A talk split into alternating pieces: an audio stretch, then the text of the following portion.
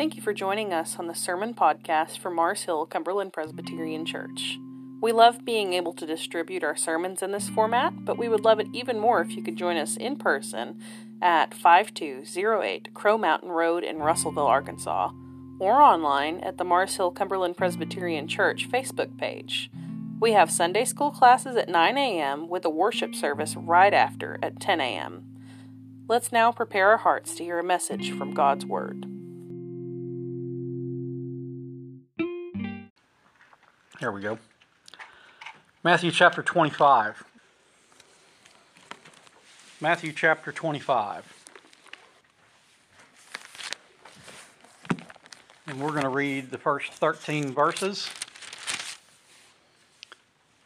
We're going to look at a, what might be a familiar text to some of us the parable of the ten virgins. And when you have Matthew 25, if you would stand in honor of the reading of God's Word. Hear the word of the Lord. At that time, the kingdom of heaven will be like ten virgins who took their lamps and went out to meet the groom. Five of them were foolish and five were wise. When the foolish took their lamps, they didn't take oil with them, but the wise ones took oil in their flasks with their lamps. When the groom was delayed, they all became drowsy and fell asleep. In the middle of the night, there was a shout Here's the groom, come out to meet him. Then all the virgins got up and trimmed their lamps. The foolish ones said to the wise ones, Give us some of your oil, because our lamps are going out. The wise ones answered, No, there won't be enough for us and for you. Go instead to those who sell oil and buy some for yourselves. When they had gone out to buy some, the groom arrived, and those who were ready went in with him to the wedding banquet, and the door was shut. Later, the rest of the virgins came also and said, Master, Master, open up for us. And he replied, Truly I tell you, I don't know you. Therefore, be alert, because you don't know either the day or the hour. This ends the reading of God's Word, the Word of God for the people of God. You may be seated. Let's pray. Almighty God and gracious Father, we come before you with this word, with this story that has been shared and that has been told over and over and over again. And here we have it preserved for us in your word as Jesus told it to his disciples. And we ask, Lord, that you would make this story to come alive in our hearts and that we would see it as, as a warning and as a, as a truth that we need to heed. We ask it all in the name of your Son, Jesus Christ, who lives and reigns with you in the Holy Spirit, one God, forever and ever. Amen. There are three resources that generally most people have that they can't get back, and once they spend them, uh, they, they just it's hard to get them back, rarely if you do. And that's time, energy, and money. Time, energy, and money. You'll certainly never get back your time and your energy, and you're lucky if you can get your money back on anything. Because we have a limited amount of all three of these resources, it's important that we figure out how to use them well. While a lot of folks tend to believe that the Bible is a fairy tale and that, that it's just a bunch of made up bedtime stories to help religious folks sleep at night, it's really amazing when you consider that a book that's supposed to be a fairy tale actually has a lot of wisdom to offer in regards to how you should use your time, energy, and money. So that's why we follow the gospel readings. We will be following the gospel readings in the lectionary that cover Matthew 25 over the next three weeks. And we're going to talk about Jesus' warnings to use what we have wisely because there's going to come a day when we'll have to give an account for what we did with what we had. I had originally just planned to preach the parable of the ten virgins this morning and move on to something else next week, but as I read the chapter in its entirety, I noticed that all three of these parables had to do with stewarding what we have well and how we'll give an account for it. What's even more interesting is that it would seem to me that each of these three parables in Matthew 25, Matthew 25, 1 through 13, 14 through 30, and 31 through 46, have to do with either time, energy, or money. Our text today relates to our time, and I'll talk about how that is so in a minute. Uh, the, the next parable in verses 14 through 30 talks about how we use our money or other resources. And then the parable after that in verses 31 through 46 relates to how we use our energy.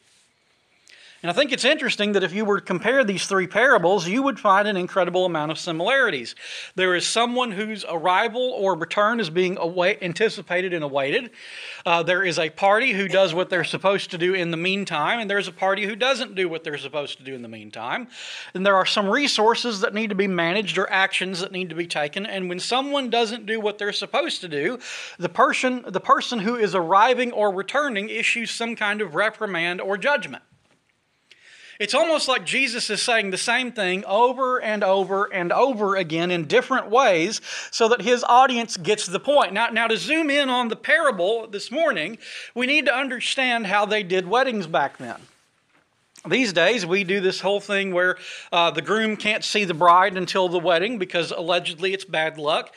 Uh, that wasn't a tradition back then. Instead, on the day of the wedding, the bride and the bridesmaids would wait at the bride's parents' home, and the groom would then come with his groomsmen to escort the bride and her bridesmaids to the site of the wedding with music and dancing. Now, because there were many preparations that had to be made, it was hard to predict the exact timing of the groom's arrival. So, what we have in this story is a groom who has been held up for some unknown reason. His arrival is delayed, and he, he tarried, as the old King James would say it. And as he tarried, all ten of the bridesmaids fell asleep. And as we walk through this text, we're going to look at it scene by scene, and we're going to see why it is that the wise were wise and the foolish were foolish. And what we'll see in the text today is the delay of the groom. So, what we're going to talk about what happened when the groom was delayed. We're going to see the declaration concerning uh, the groom. How did the wise and foolish virgins act when they realized the groom had arrived? And then we're going to talk about the denial to the wedding. What does uh, what does this simple denial to the foolish bridesmaids? Teach us who are hearing the parable. So let's talk first of all about the delay of the bridegroom. Look at verses 1 through 5. At that time, the kingdom of heaven will be like ten virgins. Well, well, first of all, stop there. Notice that. Notice, notice that Jesus is talking about the kingdom of heaven. He's talking about the kingdom of God, as it were. And this is important because Jesus will often tell stories and say, well, this is what the kingdom of heaven is like. This is what the kingdom of God is like. And, and it's nothing like how we anticipate it. And one of the things, if you'll notice, is whenever someone asks Jesus a question in the Gospels, he very rarely gives them a direct answer. He very rarely gives them a direct answer. Instead, he tells a parable, he tells a story. And finally, in Matthew chapter 13, if you go back and read that, I think it's in Matthew chapter 13, the disciples ask him, Why are you constantly speaking in parables? And you would think that the answer to that question would be, Well, I'm telling you stories so that you'll get it and so that you'll understand it. But that's not even what Jesus says. Jesus says, I'm telling you stories because some of you are going to get it and some of you are not. And so what Jesus will sometimes say at the end of his parables or at the end of his sayings is he'll say, Let him who has ears to hear, hear. As a matter of fact, if you go back in, if you go into the book of Revelation and you look at the seven churches in Revelation, at the end of each of those letters, while they're not parables, Jesus does say, He who has ears to hear, let him hear what the Spirit is saying to the churches. So Jesus will often speak these hard words or tell these hard parables, and then he'll say, Him who has ears, let him hear. And so, how are we going to understand the parable? Well, here's how we're going to understand the parable He who has ears to hear, let him hear. So, first five verses again. At that time, the kingdom of heaven will be like ten virgins who took their lamps and went out to meet the groom. Five of them were foolish, and five were wise. And when the foolish took their lamps, they didn't take oil with them, but the wise ones took oil in their flasks with their lamps. When the groom was delayed, they all became drowsy and fell asleep. Generally, when I preach parables, I try to leave the symbolism alone as much as I can and let the parable speak for itself. But when it comes to this parable, I think it's helpful for us if we understand right out of the gate that this is about the church. This is about the body of Christ. And when you talk about the theological concept of the church, you're dealing with it in two ways. You're dealing with the visible church and you're dealing with the invisible church. I'll say that again. You're talking about the visible church and the invisible church. Ray Pritchard explains the difference between the visible and the invisible church in this way. He says the visible church consists of members, regular attenders, friends, visitors, and the great mass of peripheral people who rarely attend but still consider this church as their church. As such, the visible church contains the truly converted and the unconverted. The visible church contains the converted and the unconverted. It consists of some who know the Lord, some who are seeking the Lord, some who attend but are lethargic, and others who are nothing more than religious hypocrites. The invisible church, however, the invisible church is made up of true believers in Christ who worship here week by week. The point of Christ's parable is to remind us that just because you go to church doesn't mean you're born again. I can sit in the garage all day long, but that doesn't make me a Mustang. What we're dealing with is the parable of the ten virgins, and this is a story that explains the visible church. It's a story that explains the visible church. Really, all three of these parables in Matthew 25 are dealing with the visible church. The first parable involves wise and foolish virgins. The second parable involves shrewd and lazy servants. The third parable involves sheep and goats. All ten of the virgins had all ten virgins had the same duty to be prepared for the bridegroom's coming. All three of the servants had the same duty to use their master's talents wisely. All, all of the sheep and goats had the same duty to for opportunity to minister to those whom Jesus calls the least of these. In those groups, all of the subjects are divided into those who do what they're called to do and those who do not do what they're called to do. All 10 of the bridesmaids start off the same way, and I imagine if you looked at all of them when they first arrived at the house of the bride's parents, you might not even be able to tell just by looking at them which ones are wise and which ones are foolish. If you're looking at all 10 of them in a lineup, you might say, well, number 9 and number 10 look like intelligent folks. I'm sure they're prepared. I don't know, number 4 looks a little ditzy over there. I don't know about her. But if you, uh, but if, but if you look at all the bridesmaids from the get go, you could make all the assumptions that you wanted, but you'll never know. You'll never know which ones are prepared and faithful and which ones were not up until it's time to go. That's why in another parable about wheat and chaff, in Matthew 13, 29 through 30, Jesus says, Don't try to pull up the chaff, because if you do, you might uproot some of the wheat. Instead, let them grow together until harvest time, and then then Jesus says, I'll send the reapers and they'll gather the wheat and they'll gather the chaff, and the chaff will be burned with fire. If you just read Matthew 21, if you just read Matthew 25 verse 1, if you just read the first verse without reading ahead, you can't tell which ones which ones are wise and which ones are foolish. It's only in the delay of the bridegroom that you find out who falls into what category. It's only through the passage of time that you find out who's faithful and who's not. That's why the apostle John writes in 1 John chapter 2 verse 19, he says they went out from us, but they did not belong to us, for if they had belonged to us, they would have remained with us. However, they went out so that it might be made clear that none of them belongs to us. It's only through the passage of time that you find out who's in and who's out.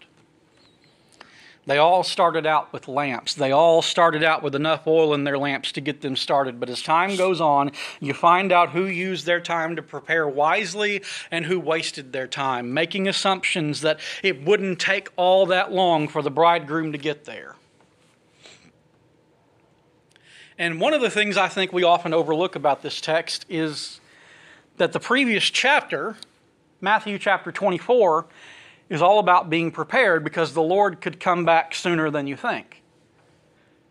But this parable in Matthew 25 is all about being prepared because the Lord could come back later than you think. This story isn't about a bridegroom that shows up too quickly. It's a story about a bridegroom that takes longer than is expected. Part of what it means to believe in the return of Christ is to be ready, whether it's two minutes or 200 years from now. Lots of folks will look around at how bad the world is and they'll say, well, Jesus must be coming back soon. Yeah, maybe, maybe not. You don't know. He could come back in two minutes, he could come back in 200 years. Be ready either way. If our theology of Christ's return is predicated purely on how, on how bad things are, then there is a persecuted underground church in China that we owe a big apology to. The return of Christ is not predicated on whether things are good or bad, but it's simply based on when the Father turns to the Son and says, It's go time, all things are now prepared. And when that happens, you better be ready. And so Matthew 24 is all about be ready. Jesus, Jesus could come back sooner than you think. Matthew 25, 1 through 13, is about be ready because he could come back later than you think. And if he comes back later than you think, then some of us are in trouble. Because we made it to second and third base, but we might not make it home if we're not ready. Not only do we see the delay of the bridegroom, but we also see the declaration of the bridegroom. Look at verses 6 through 9. In the middle of the night there was a shout Here's the groom, come out to meet him. Then all the virgins got up, they trimmed their lamps, and the foolish ones said to the wise ones, Give us some of your oil, because our lamps are going out. The wise ones answered, No, there won't be enough for us and for you. Go instead to those who sell oil and buy some for yourselves. So when the shout comes for the brides to get ready, we learn three things about the foolish bridesmaids that we should not miss. We learn, we learn number one about their identity, we learn number two about their irresponsibility, and we learn number three about their entitlement. As I mentioned earlier, you couldn't tell which ones were foolish and which ones were wise until the shout went forth to announce the bridegroom's coming. All we knew from the first five verses is that some were wise and had oil, and others were foolish and didn't have oil. But now, now that the shout has gone forth, we can tell who's prepared and who's not. As it gets closer to the coming of the Lord, you'll be able to tell who's wise and who's foolish. Everybody looks the same to start with, but as time goes on, you'll start to see folks drop out that you never would have thought would drop out, and you'll start to see folks come in that you never would have thought would come in. And when the declaration goes forth, the identity of the foolish bridesmaids is revealed. And all of a sudden, you realize who has oil and who doesn't, who's prepared and who isn't, who's ready and who's not. Not only do you see their identity, but you also see their irresponsibility. They had adequate time to prepare. They had adequate resources available to them. And we know that because other bridesmaids had oil for their lamps. They used their time and their resources wisely. All 10 virgins had the same tools available to them to do what they needed to do to fulfill their duty, and only five took advantage of their resources.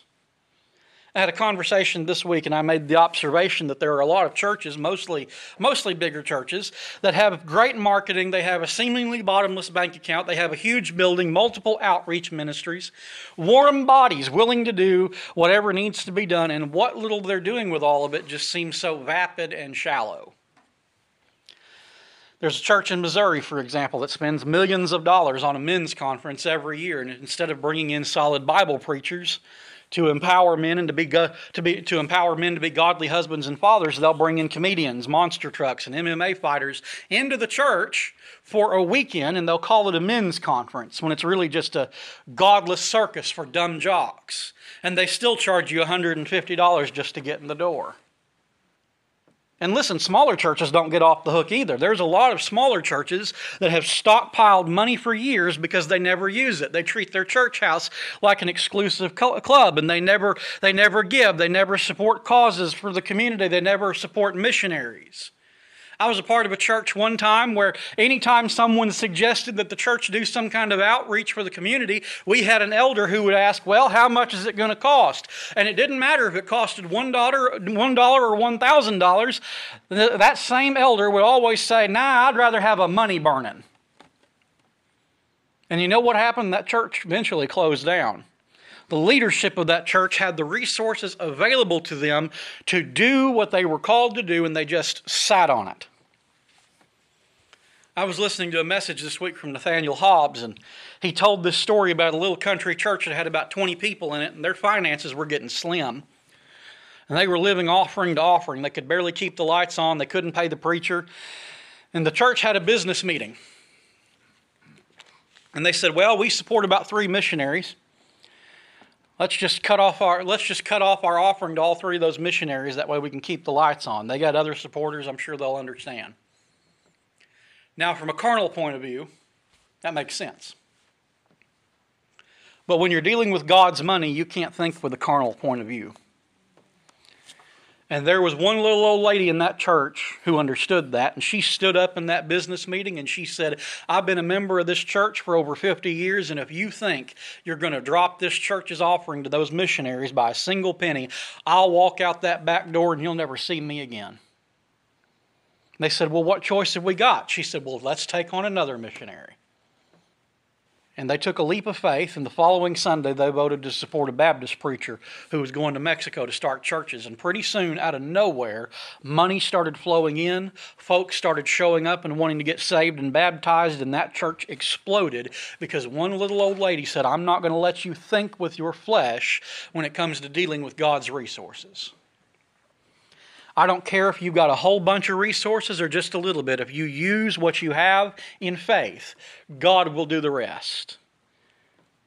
Not, not only does the declaration of the bridegroom reveal the foolish virgin's identity and their responsibility, it also reveals their entitlement. Look at verse 8 again. The foolish ones said to the wise ones, Give us some of your oil because our lamps are going out. Now, I want you to notice something. They believed they were owed something that they should have already had, but they didn't take it for themselves. Now, I want you to think about this. They needed those lamps not only so that they could see where they were going, but they were necessary for the actual ceremony itself. They needed them so that they could process into the wedding. And it was bad enough already that five of the bridesmaids didn't have enough oil, but the ceremony would have been a complete disaster if those wise virgins had shared their oil and they all ran out before the ceremony even started. these foolish bridesmaids didn't think of the consequences of possibly ruining the whole ceremony. They just wanted what they felt they were owed in that moment. Listen, no one owes you anything. No one owes you anything.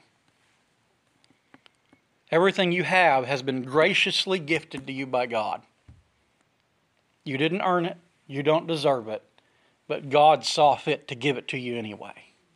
It's the same with all of us. These foolish virgins thought they could just wait around and when the time came, they could just mooch off of someone else. But what, what the wise virgins had wasn't transferable. It's something that had to be gotten for themselves. Now, as good as, now this is a good as time as any to remind you that faith is not transferable from one person to the next. I don't care how godly your mama was. I don't care how good of a church member your daddy was. I don't care if you can trace your lineage back to the first generation of Cumberland Presbyterians. The only thing that's going to matter when the bridegroom comes is if you're born again and you're ready to meet him. You are not owed a place in the kingdom based on your works, your lineage, or your church membership, but it's only by the blood of Jesus. And so there's the delay of the bridegroom and the declaration concerning the bridegroom. Now let's see the denial to the wedding. Look at verses 9 through 12. The wise ones answered, there won't be enough for us and for you. Go instead to those who sell oil and buy some for yourselves. And when they had gone to buy some, the groom arrived, and those who were ready went with him to the wedding banquet, and the door was shut.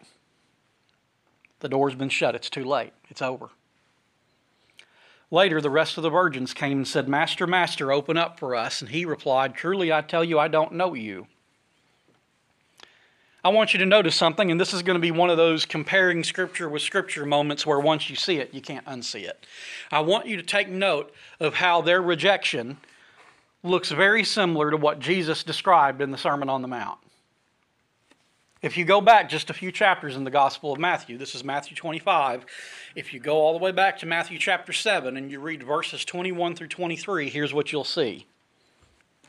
Matthew 7, 21 through 23. This is what Jesus says. He says, Not everyone who says to me, Lord, Lord, will enter the kingdom of heaven, but he who does the will of my Father in heaven. Many will say to me in that day, Lord, Lord, have we not prophesied in your name, cast out demons in your name, and done many wonders in your name? And then I will declare to them, I never knew you. Depart from me, you, you who practice lawlessness, or you who are workers of iniquity. So, what Jesus is describing, the story that Jesus is telling in Matthew 25, illustrates what he said earlier in the Sermon on the Mount in Matthew chapter 7. Not only that, but there's another place in Luke's gospel where something very similar is said. If you look at the gospel of Luke in chapter 13, if you look at Luke chapter 13, verses 23 through 28, here's what Jesus says again. Luke 13, verses 23 through 28, he says, Then one said to him, Lord, are there few who are saved? And he said to them, now notice, notice what I said earlier. Whenever someone asks a question to Jesus, he doesn't give them a straight answer. He either tells them a story or he gives them an explanation. He doesn't just say yes or no. I bet a lot of people would love it if they just if they could just ask God a question and he would give them a yes or no. It would make things less complicated, wouldn't it? But that's not how God does things. And we have to be satisfied with that. We have to be satisfied with the way God does things because God does things in a far superior manner than we do things. So one said to him in Luke 13, 23 through 28, Lord, are there few who are saved? He could have just said yes or no, but he didn't. Instead, this is what he said Strive to enter through the narrow gate. For many, I say to you, will Seek. Many, I say to you, will seek to enter and will not be able. When once the master of the house has risen up and shut the door, and you begin to stand outside and knock at the door, saying, Lord, Lord, open up for us. And he will answer and say to you, I do not know you, where I do not know you, or where you are from. Then you'll begin to say, We ate and drank in your presence, and you taught in our streets. But he'll say to you, I tell you, I do not know you or where you're from. Depart from me, all you workers of iniquity. There will be weeping and gnashing of teeth when you see Abraham and Isaac and Jacob and all of the prophets in the kingdom of God and yourselves thrust out. So what happens is someone comes to him and asks him a question, says, Lord, well, how's, how's this going to be? How are there going to be many people saved? Are there going to be a, only a few saved? How's it going to be? And instead of answering the question, Jesus turns it around on the individual. Because the, because the issue is, most of the time when we want to know the answer to a question, it's not really about us, it's about other people. Well, Lord, you know, what are you going to do about so and so over there? What are you going to do about this group of people? What are you going to do about that stuff going on in Israel? What are you going to do about this or that? And Jesus turns the, round, turns the question around the individual. And we see that in Acts chapter 1 when Jesus is about to ascend into heaven, Peter looks up and says, Well, Lord, at this time are you going to restore the kingdom to Israel? And Jesus doesn't give a yes or no answer. He just says, It's not for you to know the times or the seasons by which the Father is fixed by his own authority. Now, I want you to notice that in at least three places in the gospel, where we just read in Matthew 25, Matthew chapter 7, and Luke chapter 13, you have a person or persons standing before a closed door on the last day saying, Lord, Lord. And Jesus says, Not everyone who says, Lord, Lord, is going to get in. Lord, Lord, let me in. Look what I've done. Look what I used to do. In Matthew 7, you've got people who, even though they've preached, cast out demons, and performed miracles, they still didn't do the will of God. In Luke 13, you've got people who ate and drank in Jesus' presence and heard him teach and preach, and they still didn't do what they heard him teach and preach about. In Matthew 25, you've got foolish virgins who had time and resources to spare who still didn't prepare themselves for the coming of the bridegroom. And I want you to notice that these are not reprobates. These are not people who are just out there living it up. These aren't your average Joe sinners who have never heard the gospel. These are people who have preached, who have served in the church, who have cast out devils, who have performed signs, wonders, and miracles, all in the name of Jesus.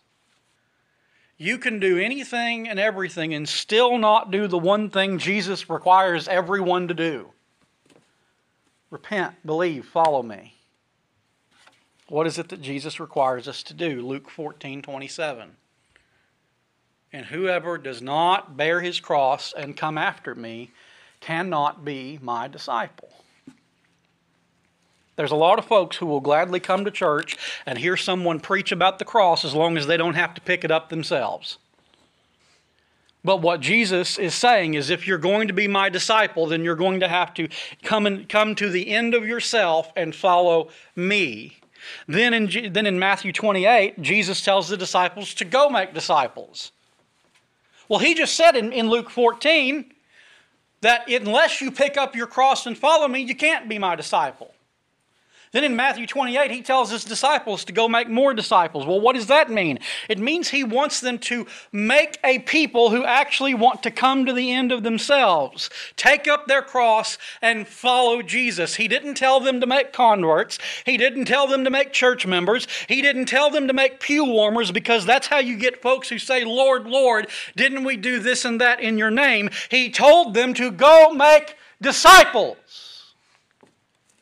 And then when we come to the end of the parable, Jesus gives the application in verse 13 in Matthew 25 13. He says, Watch therefore, for you know neither the day nor the hour which the Son of Man is coming. Notice that over the course of Matthew chapters 24 and 25, Jesus repeats that thought at least on four separate occasions.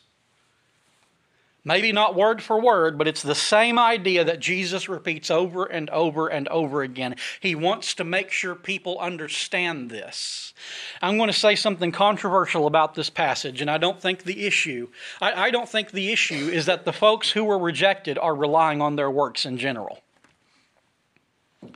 I think the issue is that they are relying on their past works.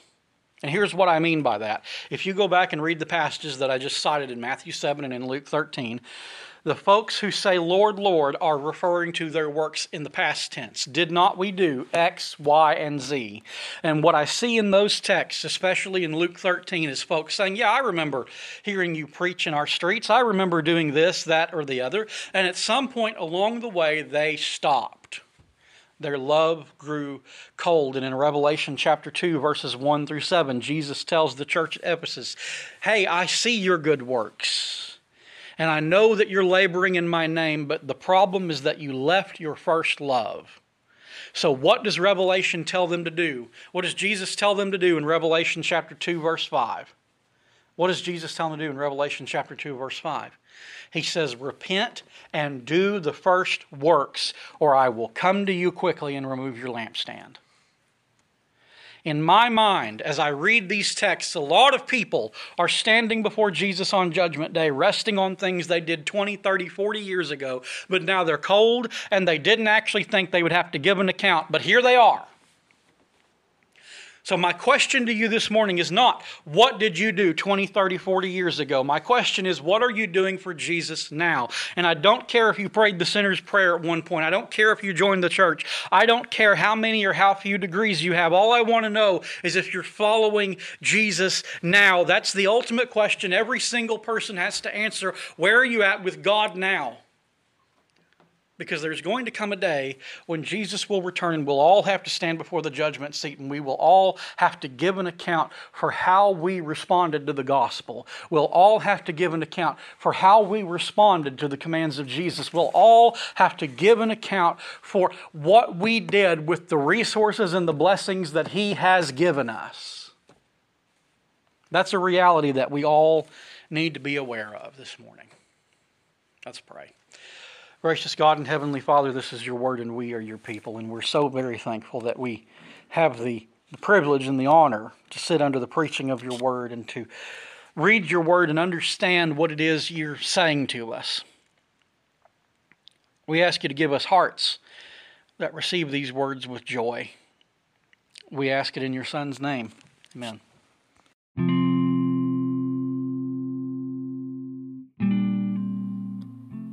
Thank you for joining us for this special message. We hope you were blessed and encouraged by the preaching and teaching of God's Word. Now, may the Lord bless you, keep you, make his face to shine upon you, and give you peace. Amen.